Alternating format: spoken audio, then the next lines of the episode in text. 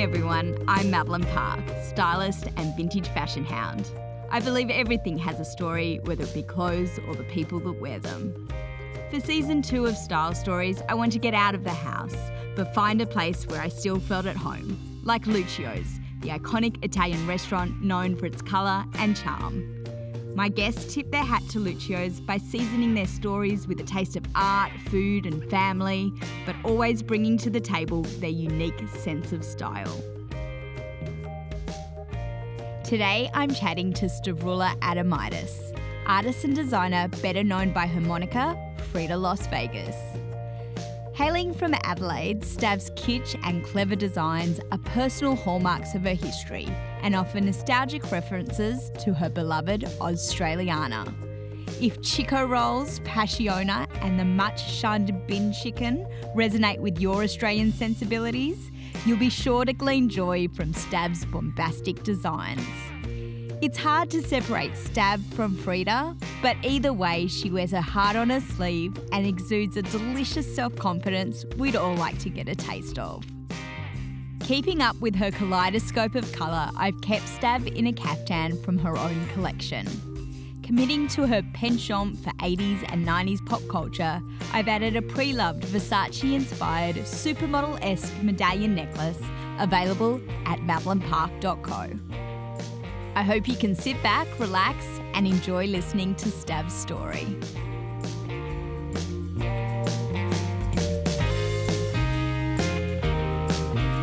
Hi, Stav. Hi, how are you going? Good. Thank you so much for joining me at Lucio's today.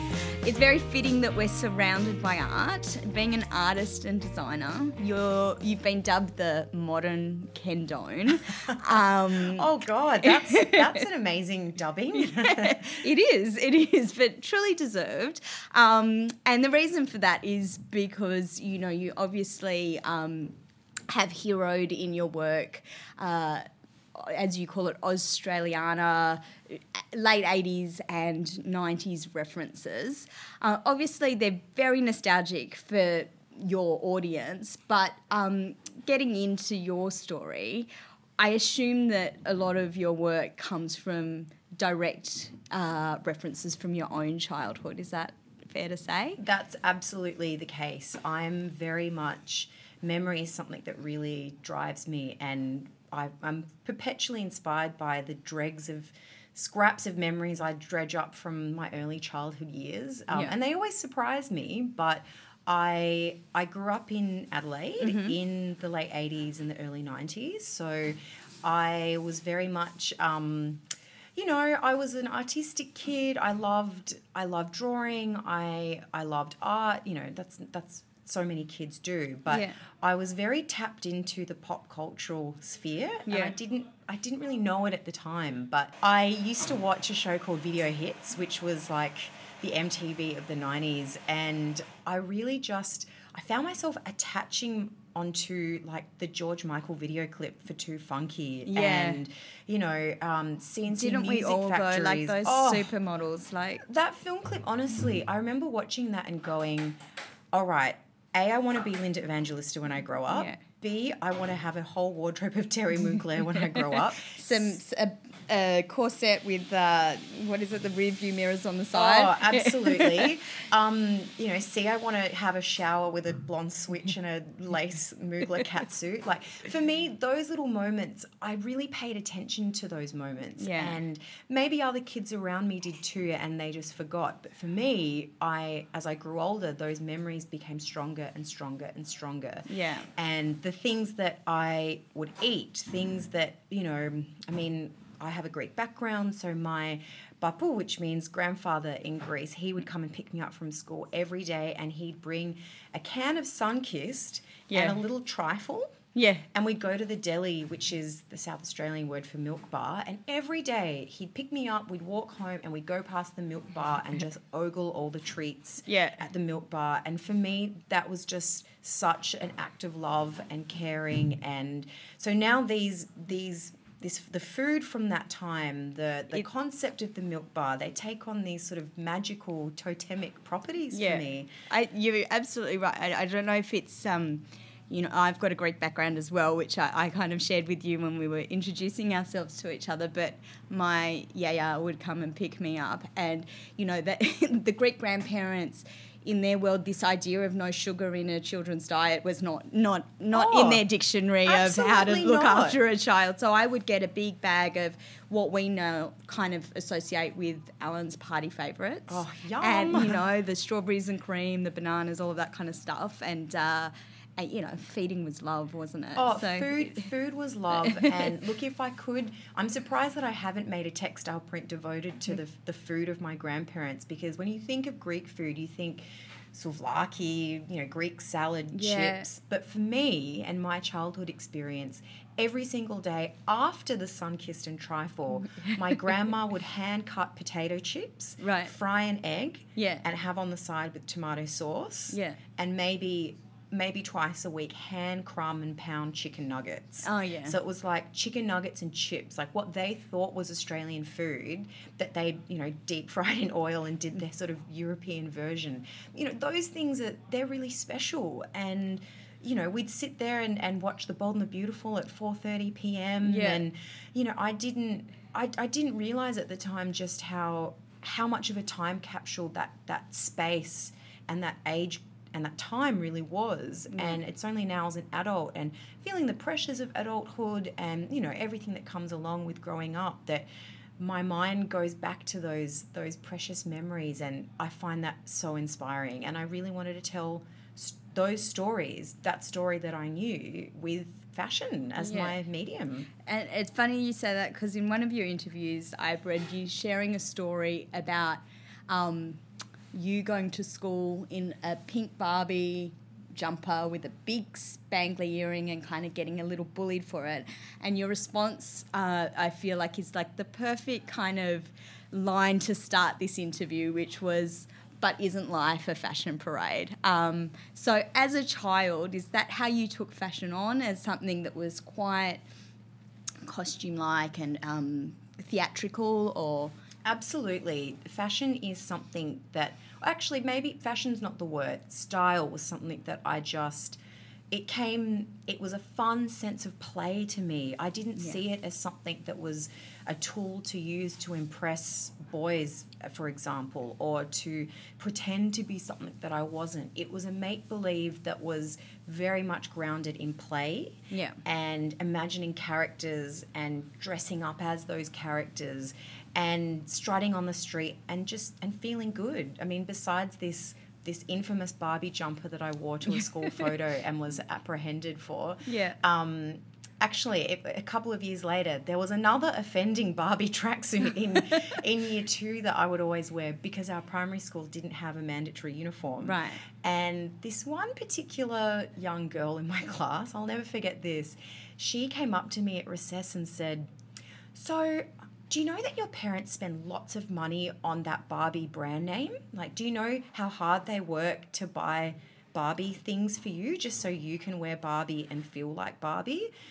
I was I was crushed. I immediately started crying. I felt so much guilt and went, and "Oh." you're Greek as And- if the guilt is I not know. enough. I mean, Greek's like a you know, guilt's a national sport with the Greek background. But you know, this this little girl, she really just she really was saying to me, your parents toil to be able to buy this Barbie tracksuit for, for you, and I just I broke down in tears. And my teacher came into the room and she saw what was happening and she asked what was going on.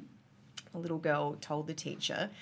Her name was Mrs. Hodge, bless her soul, and she gave me the enabling that I needed. And she said, You know, if this is what someone else wants to wear, that has nothing to do with you. What her parents buy for her has nothing to do with you. Meanwhile, I think the tracksuit was from Target. Like, we're not talking Versace here.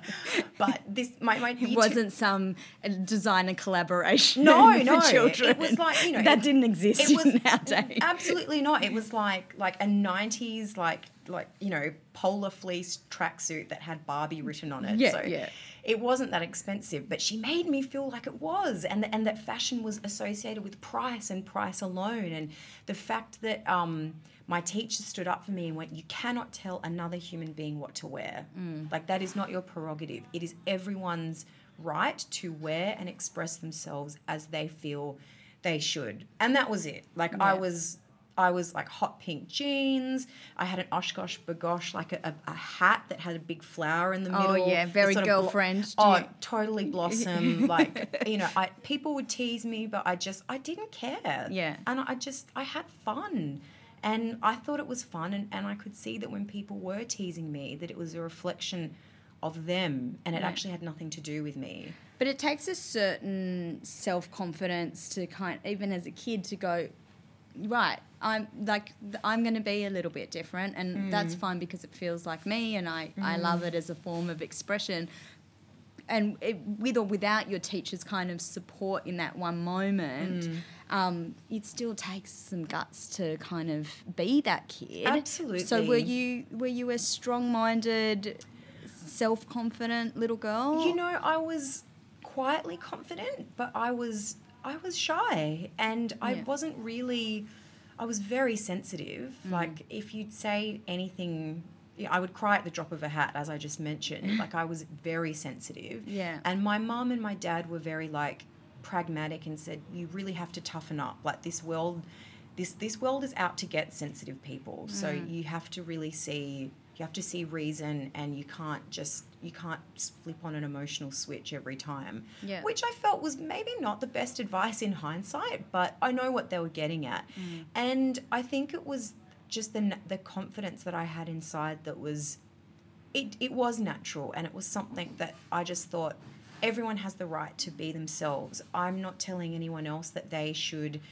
not wear Chicago Bulls caps just because Yeah. that's what everyone else is wearing at school right now. Or, you know, who am I to tell anyone what to do? So Yeah. why should they tell me what to do? Yeah. I just, I found that sort of tolerance natural. And um, I just, I guess I just had a thick skin and, and went, as long as I'm having fun in my own universe, then it doesn't really matter what anyone else thinks. And in terms of your family network, was that they kind of your parents? I don't know if you've got siblings, but did they kind of support you and just be like, Stav, you do you, girl? Was that the kind of the attitude? Or? Yeah, I think I think so. I think my family knew that they had a a quote unquote arty girl with a capital A and a capital G in the house, Mm. Yeah. and so they never they they never really discouraged me. I think they just they knew. And to be honest, my dad my dad's quite eccentric, and he, He he's a musician, and Right. um, my, you know my mum loves fashion, so it was probably not like. That much of a departure from who Prob- they were. That, that's it. Yeah. Like my dad was in a in a band in the eighties, and you know what they were- kind of music did he play? Oh, they played like Beatles esque pop music. Oh my god! When And it was not Beatles, cool. I was obsessed with the Beatles, and Well, they actually had more of an ELO vibe because they had a cello in the band, Oh, and amazing. they were on. They had a number one hit in the early '80s. They Yeah. were sorry, Dad. They were one hit wonders. what was the Um, band name? They were called Vertical Hold. Okay. You can look them up on YouTube and see some hilarious photos of my dad with a mullet and a bad Roxy Music imitation suit in the clips. But they were on Countdown, and you know, my dad pushed against the Greek culture, and that was Right. that was not cool to not be a doctor or a lawyer, and in the seventies Mm. to pursue music and to actively pursue having a band as a, a viable creative business. So in some sense, my dad. My dad set me on the right course. Yeah. And he would used to say to me, you know, you know what you never want to be when you grow up? Just never be mediocre. yeah, right. Like whatever you do, don't be mediocre. So I I was encouraged. And I was going to ask you about that because, uh, you know, often in Greek families, uh, without stereotyping people, there, there is this kind of conservative idea that you, you do, you know, a, a professional job, especially if you've got the ability and the means and that, you know, everyone's worked really hard to get you where you, got, you need That's to right. go. So how, how else did your kind of, other than food, and your dad kind of actually pushing against Mm-hmm. the grain a little bit on that mentality. How else did you think your Greekness kind of influenced you as a kid? I think there- it was the sheer glamour of my relatives. Yeah. Like, I'm not sure if you remember during this time, but remember how weddings in the 90s, like, they were a big deal. yeah, People and christenings. Oh, and cr- christenings and- name days. name days, christenings, weddings, like these were fashion parades. Yeah. Like, you know, Mercedes Benz Fashion Week has got nothing on an Nothing. ethnic Australian wedding. or just church. Church at Easter time was it was like you know you you would be literally seeing all the designer catalog. Exactly. Yeah. And I remember my mum would buy a new outfit outfit for every occasion, and she would remember events. Oh yeah, yeah, Oh, yeah. Events was a big fave, and Yeah. And I was just like, oh, mum, I love your, I love your fake Givenchy turned event suit, and and she she had this sort of short, like very Chris Jenner now haircut, Yeah, yeah. big pearls, like big clumpy earrings, and my aunties all had, oh my gosh, my memories of my aunties and. Looking at their photos from the 80s with like the high waisted spray on jeans, like big hair. Yeah. I remember they had this Revlon shade of pearlescent pink mm. nail polish and Yeah. the big claws, gold jewelry, this sort of natural effervescence and friendliness, you know. There's something about, and this isn't just for Greek Australian women, I think Italian Australian, Lebanese Australian, mm. Maltese Australian, mm. that sort of European sensibility. Um, there's something very glamorous about European Australian women, Yeah. but they're very, they, They carry also- themselves. And they take a lot of pride in their appearance. That's certainly how I grew up. To the point where I almost rebelled against that at some point because it was like, oh, it's not just all for show, but obviously. And gone and deferred to it because I obviously appreciate, like you, all those That's right. nostalgic references to it growing up. That's But, it. And, yeah. and there, you're right. There was a sense of performance to other people in the community, and that Yeah. was something that I didn't like or Yeah. connect with. Yeah. I guess. Oh, we're at church. Oh, better have a new handbag, Mm. lest you know Thea so and so catch me wearing something twice. Like I did. I did sense that as a little girl, and I didn't like that. Yeah. I didn't like the somewhat. Um, keeping up with the Joneses, Mm-hmm. you know, keep a side eye. I guess in in Italian, the word is the la bella figura. The Right. you know what is what the beautiful deception. Like what what can you show to your neighbor Yeah. that may, maybe isn't your most authentic self or that's behind the scenes. I didn't like that, but but from a purely aesthetic perspective, Yeah, holy wonderful. moly, so inspiring. And it's something that you know I talk to my aunties now, and and we look at some of their old photos, and I'm now at the point where I'm asking them questions, going, you know, for such a ultimately conservative and let us say sexist culture mm, mm. how were you allowed to leave the house? Like mm. how did your dad let you leave the house in these big stilettos these you know tight jeans? You were showing off your banging body Yeah, big yeah. hair like you were no shrinking violet. Yeah. and the the the sooner i started asking these questions the more my aunties were saying that fashion was a form of rebellion for them. Right. And it was um, the clothing and the makeup and the hair that they embraced was a codified way that they could sort of tell their parents, F you, I'm a woman now. I'm Yeah. not a little girl. My virginity is not something to keep in a box and to keep it, you know, in the as a prize. as a prize or in the context of community. And of course, I mean, Madonna was the ultimate sort of juzzy fashion icon in the 80s. And I think Madonna was a huge reference for that generation of, of women um, and really inspired them to have the confidence to break free and, you know, give a bit back with their fashion. So it's very. It's very, very layered, but it's it and it is funny you say that because one of the things that you do promote about your clothing is that it, it in um, enabling of self confidence That's in right. wearing what what you produce. That's right. Yeah. And wearing, you know, fashion is ultimately it's a language Mm. and it's a code and it has its own syntax and there's grammar and there's rules and rules that you can break. But I really I think that no matter what whatever makes up fashion, it really has to come from a place of um, you wear something that makes you feel good. And whatever you define as feeling good, that's all that matters. If you feel comfortable in anti fashion, I guess the Jerry Seinfeld norm core, like just jeans, sneakers, and a t shirt, that's fine. Yeah. You know, that's still a statement. You are mm. saying, I actively reject the world of fashion and Yeah. care not for it. Yeah. That's an important statement too. yeah, yeah, hundred percent. But there's there's there's nothing worse than putting on. I think there's nothing worse than putting on a mask or putting on a costume and it not coming from an authentic place. Yeah. Um, and I, I, I do want to ask you about a sense of costume later in the interview, but going into Stav as a teenager, um, and I know that you you kind of have a fascination with teenagers, or almost like it- seems as if you have like I feel like you have a responsibility to them um, with your work. But I, I want to get to know you as a teenager. Oh dear. uh, and particularly you obviously honor pop art in your work Yes. what what were your like go-to pop culture references that defined you as a teenager as you're starting to really kind of Well, find look, yourself? I was a super, I was a self-confessed super nerd. Like Yeah. I loved reading. I went to an all-girls school, Yeah. so like socializing with boys was like, and I'll just leave that till uni. so from from year eight to year twelve, I was like, all right, I'm gonna I'm gonna sit here and learn and absorb. Like this is what I'm here for. Yeah. And I really, um, I had a really great art teacher. Now that Mm-hmm. I think back, her name was Mrs. Muir, and she introduced me to the idea of postmodernism, Mm. and I felt very connected with that. Um, I think the school curriculum in year 12, the artist that most schools had to study was George Gittoes. And Right. as because I went to an all girls school, she said, Stav, I think there's an artist that you need to look at called Frida Kahlo.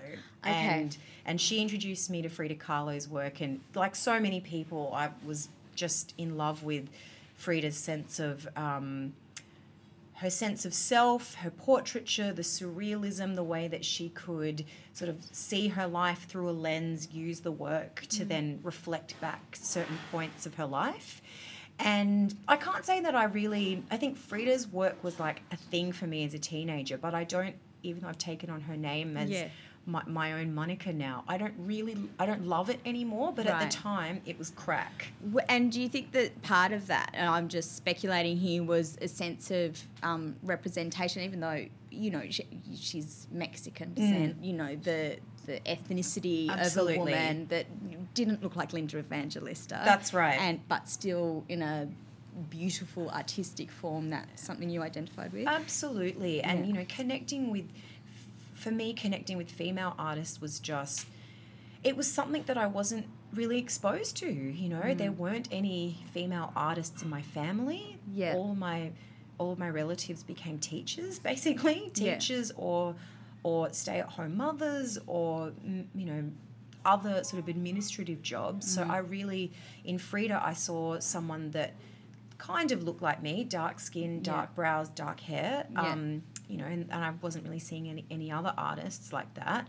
And then with and then with the pop art factor, you know, a lot of teenagers go through their Andy Warhol phase, and I was definitely one of them. Yeah. And and now, similar to Frida, like I find Warhol's work really detached, very cold now. Right. Definitely more of a Jeff Koons pop art gal. But at Yeah. the time, like, you know, I really I read popism back to front. I, I watched his movies, which are you know very painful to watch, but I thought I was so dreadfully arty for sitting there and, and watching them. So you know, I really I really became immersed in educating myself about art and my, my lineage before me because I felt that I I felt like I belonged with these people. I felt like they were family yeah. maybe cu- distant cousins or people that weren't related by birth, but there was something that that that would thread us together through time. And and of course, um, you know, the pressure that I received from my parents in terms of career, because Mm. when you're a teenager, this is when you're asking questions of. What am I going to do with my life? What will I do when I grow up? What will I do for money? And, you know, my fiscally responsible Greek parents, um, at Careers Day, they encouraged that I become a financial advisor. to which I was like, no, I, I want to go to art school. And they didn't, they w- did not approve of that. Right. Said you have to go to university. Even your even your dad with Yeah, his kind of musical re- rebellion. Yeah, Yeah. even my dad, they they would have been quite happy if I had gotten into finance or become a real estate agent. Or Yeah. I think they. I see. I could see that though. yeah, I can, I can I really see reckon me you- selling houses in a, in a caftan. Definitely a point of difference. I was, you know, I was mad at them. I was Yeah. really mad. I'm like, Yeah. hang on, how can you enable? How can you enable someone to be themselves? And then it's like, all right, that enough of that, enough playing. Now's the time when the real world sets in, and you have to give all that up. And I really struggled with that idea of, hang on, well, some people have made a career out of this. Why? Why Why, shouldn't I? I? Yeah. And their response was always, it's hard. Yeah. And in, inside myself, I thought, well, it's hard to be good at anything. If you Yeah. want to be the best garbage person in the world, you have to be the best. Like Yeah. you, you have to have a, a business acumen. It's not it, it it's not the job. It's your mentality. Yeah. And certainly, I know again from my own upbringing. Uh, I remember saying to my mum uh, as a as a teenager, I, would really love to do fashion design. Oh, but forget like about you, it. I was I was bright enough to, to do lots of different things, Mm. and my mum was like, "Well, you're not." You know, you're you're creative, but you're not that artistic, and it, Mm. and it's hard and a difficult industry. So find something that's probably a little bit more on. predictable. Yeah, that, yeah, exactly. That you can fall back on and and can make uh, a future for yourself out of, which I and and so I did, and I came to fashion as a second career in my life Yeah, cycle. me too. Yeah, um, but it's you know I, I I don't blame her for for kind of trying to gear me in that, but but those kind of uh, ideas do really steer you away as a as a teenager when you're trying to form your own identity. And when you're scared and not really knowing, do I take the plunge and quote unquote, you know, be my best self? Yeah. Or do I fall for a, a you know, a second rate version that I know I can do? And as you said, you know, if you have the marks to do, to have options, then you can Yeah. do other things. A I hundred could have studied medicine, I could have done law, but Yeah. I chose not to because I didn't want to. So were you like a uh, so being an arty, you know, teenager and Yes. being influenced by all these things are a little bit deeper than probably most teenagers, you know, sitting there watching Warhol films. Uh, was there a darkness in your in the way you represented yourself as you became a teenager to kind of represent that arty student, or Look, I would were you still bright and out there? I wouldn't say that I was. I would never use the goth word, but Yeah. I discovered op shopping. Right. And that for me was. I mean, op shopping isn't inherently dark, but I think in about year eleven and especially year twelve, like vintage became. That was it. Yeah. I was like, I don't want to. Sh- if my contemporaries are all wearing like Supre, rah rah mini skirts Yeah. and off the shoulder crop tops with slogans from Big Brother, like Sarah Marie or something stupid, I was like, I want to wear. I want to wear an, a beautiful 70s rayon wrap dress with snow boots and a cameo necklace. And of course, I came of age in the time of Sex in the City. So, Yeah, well- you know, Carrie Bradshaw mixed and matched vintage, and that was okay. So, and you had the very fortuitous opportunity of working with Pati- Patricia Field, and I was going to say to you, that's like a, a teenager growing up in the 90s, working for Patricia. If you loved fashion, that's like a wet dream. that's it. How did that happen for you? Well, after so after high school, Yeah. um, I studied a degree of arts and media. Okay. So my original plan was to become a journalist Right. and to, similar to yourself, work in publications and you know maybe maybe join the fashion team as an you know assistant. Yeah. but, You know, shining shoes and whatever it took to quote unquote work up the publishing ladder. And at the time that I was studying media, this little thing called the internet blog started to explode. Mm. And I saw the writing on the wall and just went, oh my God, journalism's dead. Yeah. Like, this is, this industry will not be sustainable in the long term. Mm. And I, I worked at the student newspaper and I was, um, I did a film elective. So I actually found my way somewhere in between doing sort of copywriting and freelance writing work and uh, very low budget, terrible film costume design and styling work in Adelaide. And I was lucky enough that I met a group of people who ran a street press. Right. And back in the day, before Instagram, Yeah. you would pick up magazines that would, you know, show you where you could eat, where you could go to art galleries, where you could shop in, mm. in a particular place. So I became the fashion editor of a street press in Adelaide called Merge. Yeah. And through that job, I had a very wonderful editor who gave me complete creative control, which I probably never had since until now. Yeah. And I built up a styling portfolio ah. of shoots that were very much in my world. So Right. those if you look at those shoots, it, it it's kind of like baby Frida. You can you can see it all there. Yeah. And I used those shoots to make a portfolio and I sent Patricia Field's team an email Right. I just I sent the pitch and said, you know, I'm coming over to New York. I wasn't, but I just said that I was. Yeah. Um, here's my portfolio. I'd love to come do an internship. And to my surprise, they wrote back and said, sure, when are you coming here? And so I was like, oh, crap, like now I now I have to go. well, you have to go. Yeah, like I mean, I was expecting to you know receive nothing. It was just one of those put it out there, see what the universe holds, and and and I got a response back. So I did go, and I did an internship for two months there in 2010. At this point. Um, and I stayed with my my mum's cousins in Flushing, Queens. Oh.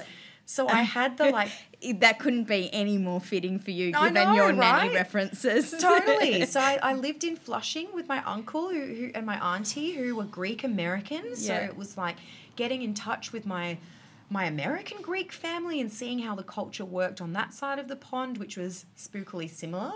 Um, you know, working with Pat Field and her team during the day, and uh, doing anything from working in the shop and um, you know, merchandising stock. And because I was an intern, all, all my work was fairly unglamorous, but it didn't matter. I was there.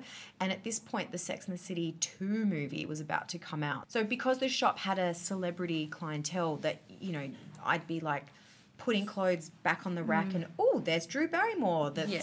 coming into the shop. And and it was it was in um was at the Lower East Side, her store. That's right. Yeah, it was on. yeah. It's on the Bowery, so Yeah. right in the middle of Lower East Side, Chinatown. It was very much that, um, that Broadway, just am- And so American dream. you were there in 2000 and 2010, I think. yeah. But it was it was great, and it definitely it was an eye opening experience. I can't say that everything was great about it, and Yeah. not just the not just because it was hard work, but I definitely saw a side to the fashion industry that I wasn't I wasn't prepared for. Yeah. and I'll I'll be I'm I'm very honest about this. Um, there was it was a very bitchy, clicky world yeah. and I had met some lovely friends that you know took me under their wing as the you know the Australian implant. But there are a few people sort of higher up that were very, they were very. They did not like that this newcomer had come in, and Yeah. um, I got the sense that their jobs were very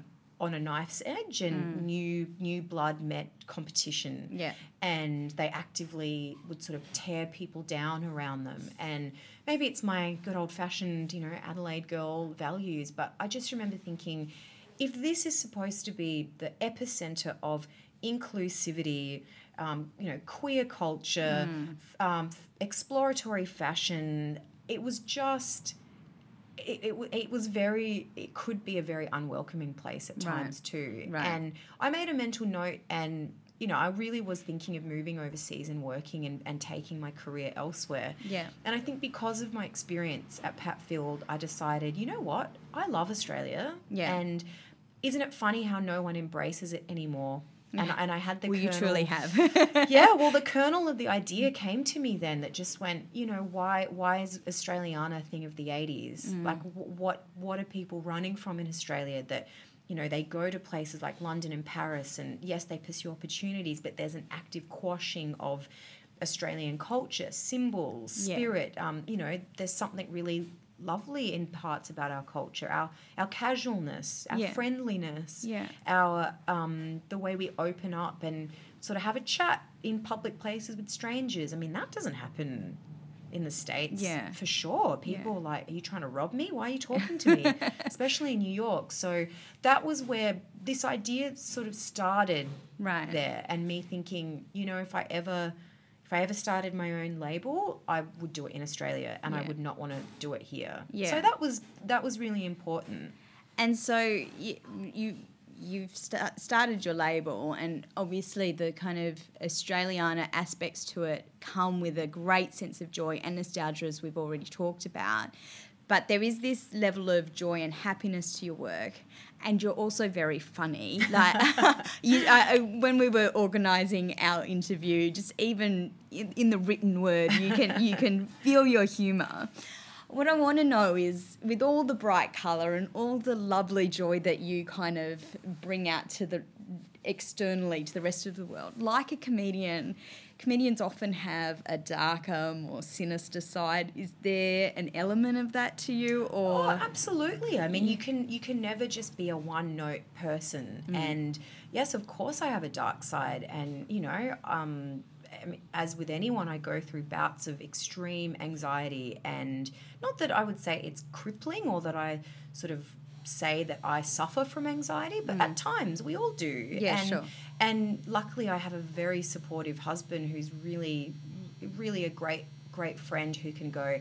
This is not worth stressing about. Mm-hmm. Like the word stress, and he, I love that he taught me this. Stress is when you're not in control. Yeah. So do whatever you can to get in control, and you'll remove the stress. Yeah. Like just be on top of things, get the right information, especially when it comes to things like fashion production, which is just oh, it's the oh, it's the pits. Like Yeah. it's it might seem really glamorous and fun, but most of the time I'm talking, you know, to fabric people and and managing customers and packages gone mm. wrong and mm. all this stuff that's like, oi, you know, I'm sending something to to America that's maybe got six hundred dollars worth of clothing. It's gone Yeah. missing. Yeah. Following up with the insurance. Do I remake another one? How long is it going to take to get like stuff like that? The logistical side of things can be overwhelming. Yeah, but sure. In terms of a darkness, like I do, I do have a darkness, but it. I choose not to really show it in my work. Yeah. And I also have an alternate art and drawing style that I do purely for myself that I don't share with the world. Right. Because it is it's black and white and it doesn't Yeah. involve I, color. I figured that there would be something artistic in you that wasn't as bright, it- uh, only because you you obviously um, are a, a, a, a thinker and someone that it has that depth to kind of deconstruct something. That's right. Um, and I think that comes, you know, with that can come, you know, that. Um, you know, it just a, I don't know if darkness is the right word. No, I know- I know but what a you mean. contrast. And maybe something that's a bit more subtle and introverted and moody. I mean, yeah, I can be an absolute moody bitch from time to time.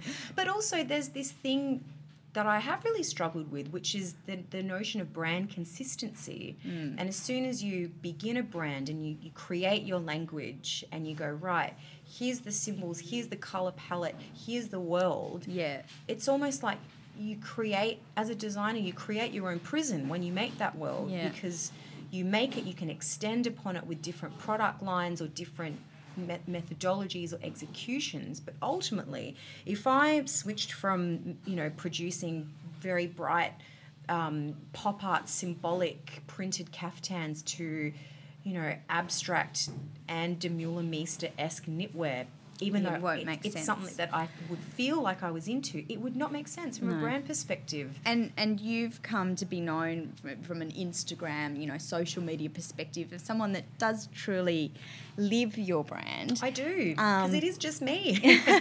but there is an element almost of costume to it, and you your brand also has quite a strong relationship with drag. So you've got RuPaul alumni wearing your clothes. You've got this lovely relationship with the Imperial Hotel, which is obviously known uh, for its iconic drag shows and being the opening scene in Priscilla.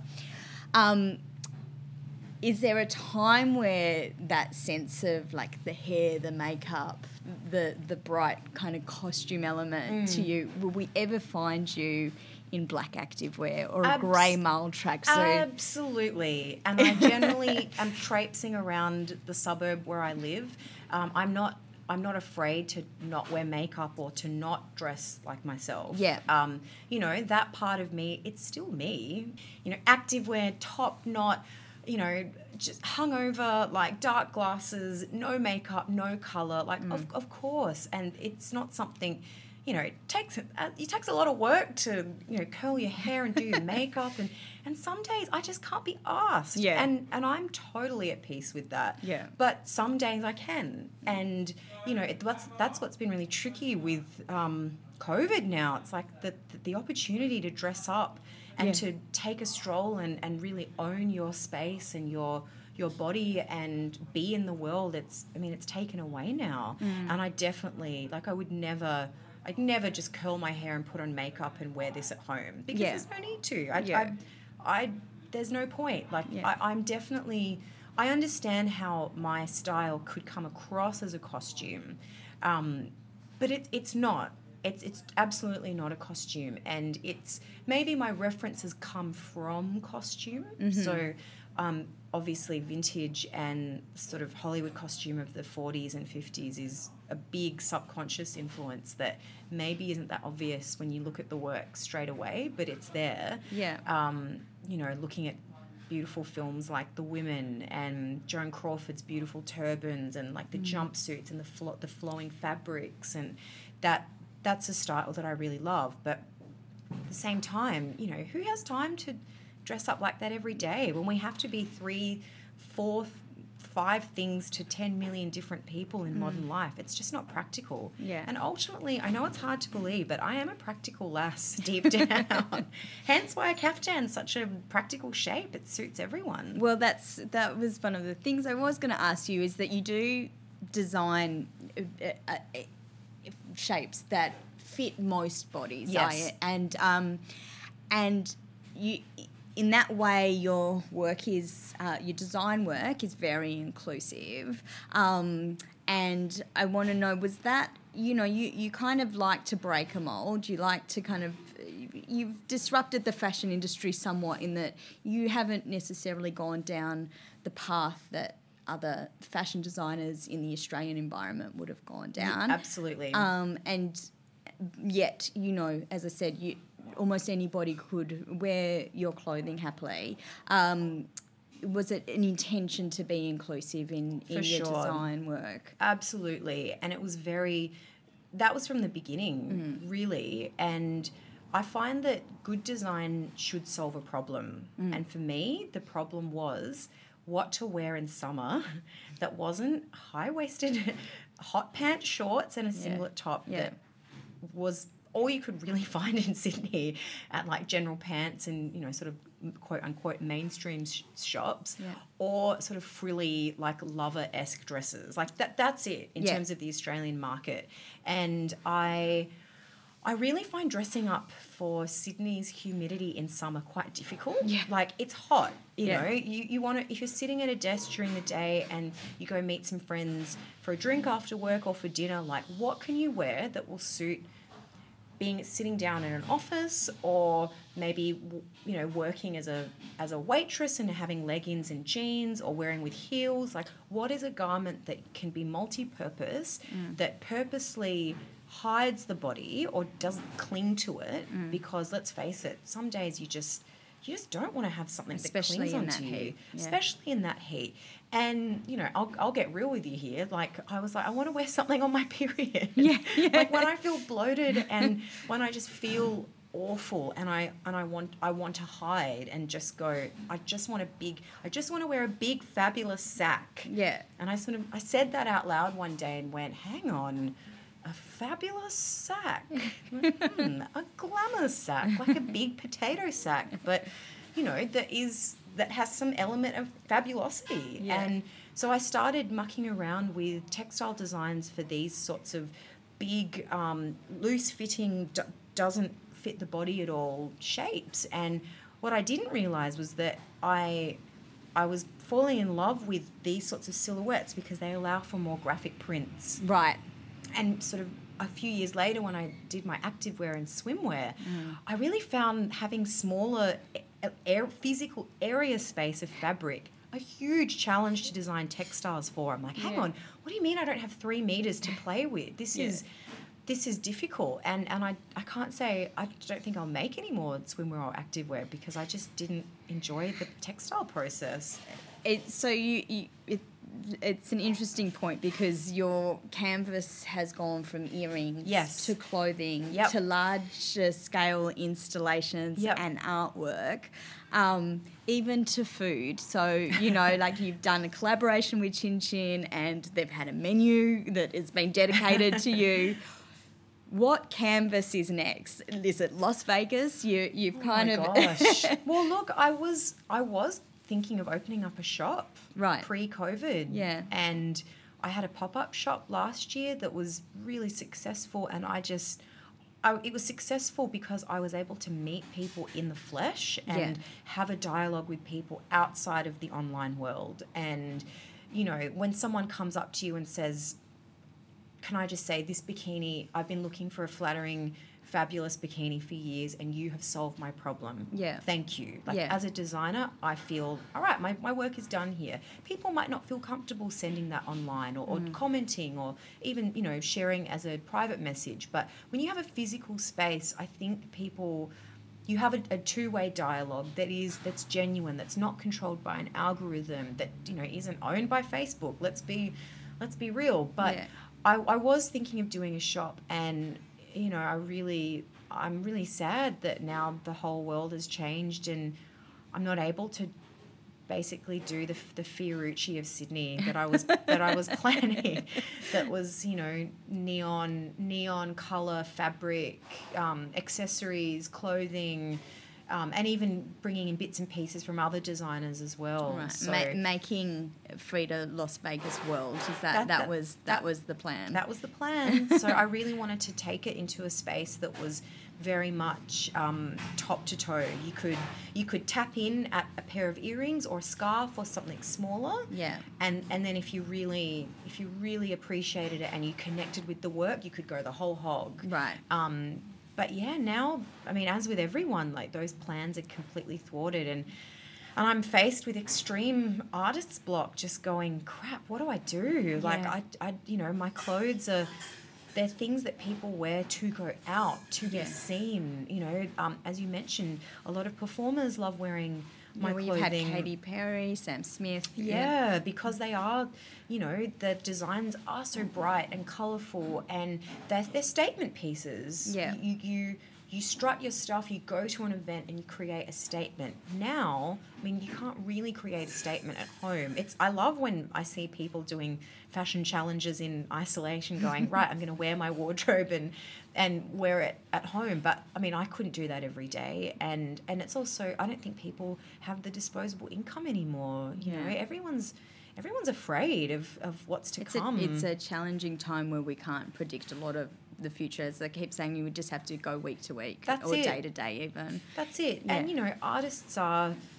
I think a lot of people go, all right, artists, now's your time. The world is mm. sad. The world is going through turbulence. We need you to lift us up with your vision, your inspiration, your mm. gumption. And actually, I find it's like, ah, guys, like artists are, A, we're all juggling multiple jobs, but B, you know, they're sensitive people. So we mm. are feeling The same. the way. same. Yeah. You know, I'm not inspired to do anything at the moment. Right. It's there's no, as you said, my work is colourful and happy, and there's not a lot to to celebrate Yeah. at the moment. So it feels, it feels odd, but you know, who who knows? Something that I was. I was working towards, but it was still a long way away, which actually kind kind of ties into the health COVID space. Yeah. Um, I was talking with the Women's and Children's Hospital in Adelaide about.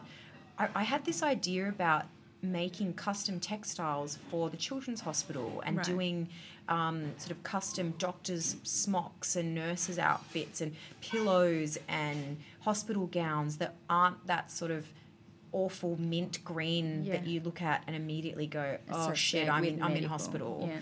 Um, especially for little kids and kids and, teen, and especially teenagers too that are stuck in hospital sometimes for months on end. And I Mm. thought, wouldn't it be nice to be able to work with, you know, a medical hospital grade sort of fabric supplier and do an on-demand service where, as an illustrator and as a fabric designer, I could. You know, talk to a kid. They could give me a photo of their pet or something that they love, or their parents, or Yeah. their bestie or something that really meant something to them.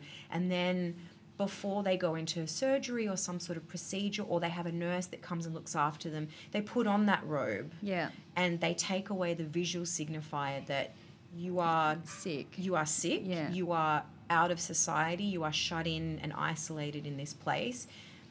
So, just something that humanized the hospital experience. So Mm. it, it's definitely left of center and doesn't really fit into like, you know, chin chin, imperial, performing. But but I think there is there is a wellness aspect to color. But I, it doesn't, it, for me, it perfectly ties into Mm. who you are and what you're about in terms of your clothing, providing joy and a sense of um, personal attachment to the emblems of what you wear. Mm. That's right. Um, and and truly giving joy in a space that um, is is a little is a little sad and and sometimes not that hopeful. and it's something that you know it's quite an idea like that, I haven't. I've done my research. I haven't seen anything pop up in the health space, but No. I, I don't think fashion is as frivolous as people think. Like Yeah. it, it does have the power to change your mood, to change your state of mind, and you know if we're talking a teenager that's a 13 year old that's in hospital who maybe comes from the country their parents have come and visit once every four weeks because they don't live in the city where the hospital is and if there is a print on the curtains on their in their wall that maybe has got a symbology of their pets their town where they come from what what what makes them happy Just I brighten mean, their day. yeah, what a what what a I don't know how less frivolous and meaningful fashion can possibly be, and, Yeah. and textiles really. Yeah. Uh, on a on a brighter, more futuristic note, um, we've obviously referenced Nanny Fine. My spirit animal. um, are you going to be Yetta in as uh, as the seventy year old uh, Frida Las Vegas? oh my god, I'm gonna be Yetta now. I'm Yetta now. I'm actually Sylvia now. I'm a 60 year old nagging mother as a as a 34 year old without kids. But Yeah. to answer your question, yes, I, I, I will be. But God, she was just that show. Oh my goodness. I, I, I was obsessed with it as a teenager. Her clothes. Oh, and I think maybe as you were saying before with Frida Kahlo, I mean, you know, you wouldn't.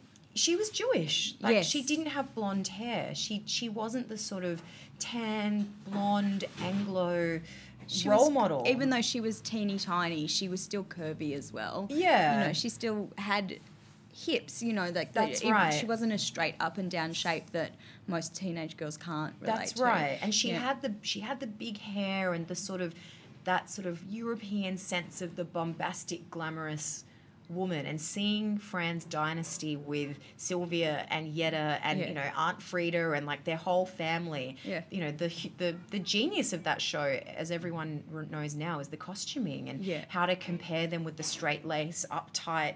You know, Anglo-centric Sheffield family, Yes. and seeing how glitter, gold, texture, big Sequins, hair, feathers. sequins, feathers. Like, you know, that was the language of, I think at the time it was played for like lower class. that, Yeah. You know, this is the, the lower class working family from Queens. And now we look at that show through a different lens and go, oh my God, they look fabulous. Like Yeah. the Sheffield kids are boring. They, Yeah. you know, they may have had the, the great house and the social pedigree, but everyone wanted to be the fine. I did, even in the, the lyrics of the credits, what is it? Um, everybody else is wearing tan. Yeah. Uh, it's just it was such a perfect way to encapsulate that difference, wasn't And it? C.C. Babcock was such a like Celine poster woman, and she, her costuming was beautiful too. And she she was a fantastic actress, Lauren Lane. But I mean, Fran, she was a comedian, and she was a glamorous comedian, and Yeah. that was something else that I I looked up to, and I thought, wow, isn't it great that you can you can be funny, but you can also have style. Like what an interesting. Uh, you don't really see too many of those pop up in pop culture. Well, at the time. Um, but you know, she was parroting her idol, her idol Lucille Ball, and she did such a great job of it. But yeah, I love, I love Fran, and watching watching the nanny this year through the sort of lockdown April, May, June months was like a soothing balm of the soul. Just oh, take me back to 1990s New York. Stav, thank you for bringing that sense of fun and joy to the Australian fashion market. Thank you. And thank you so much for coming here today and sharing your style Oh, story with me. thank you. I'm very pleased to be here. Thanks for asking me. My pleasure. Stav is a girl who cites Nanny Fine as her spirit animal, and it's not hard to see why. Between the big hair, the bold, brash designs, and the warm embrace of her upbringing and ethnic roots, she may as well be the modern day Fran Drescher. That's not to mention her beguiling sassy swagger or her quick wit. Oi! While Stav's glittery exterior may seem like some sort of kitsch exaggeration or costume of sorts, she truly does hold a deep personal connection to her designs and to how she expresses herself. Whether you're Katy Perry, an infamous drag queen, or just a foxy lady from suburbia, it's her shtick to promote self confidence to all that come to visit the world of Frida Las Vegas. And it's Stav style to make sure everyone's invited. If you enjoyed this episode of Style Stories, please leave a review on Apple Podcasts or wherever you listen to podcasts. And as always, thanks for listening.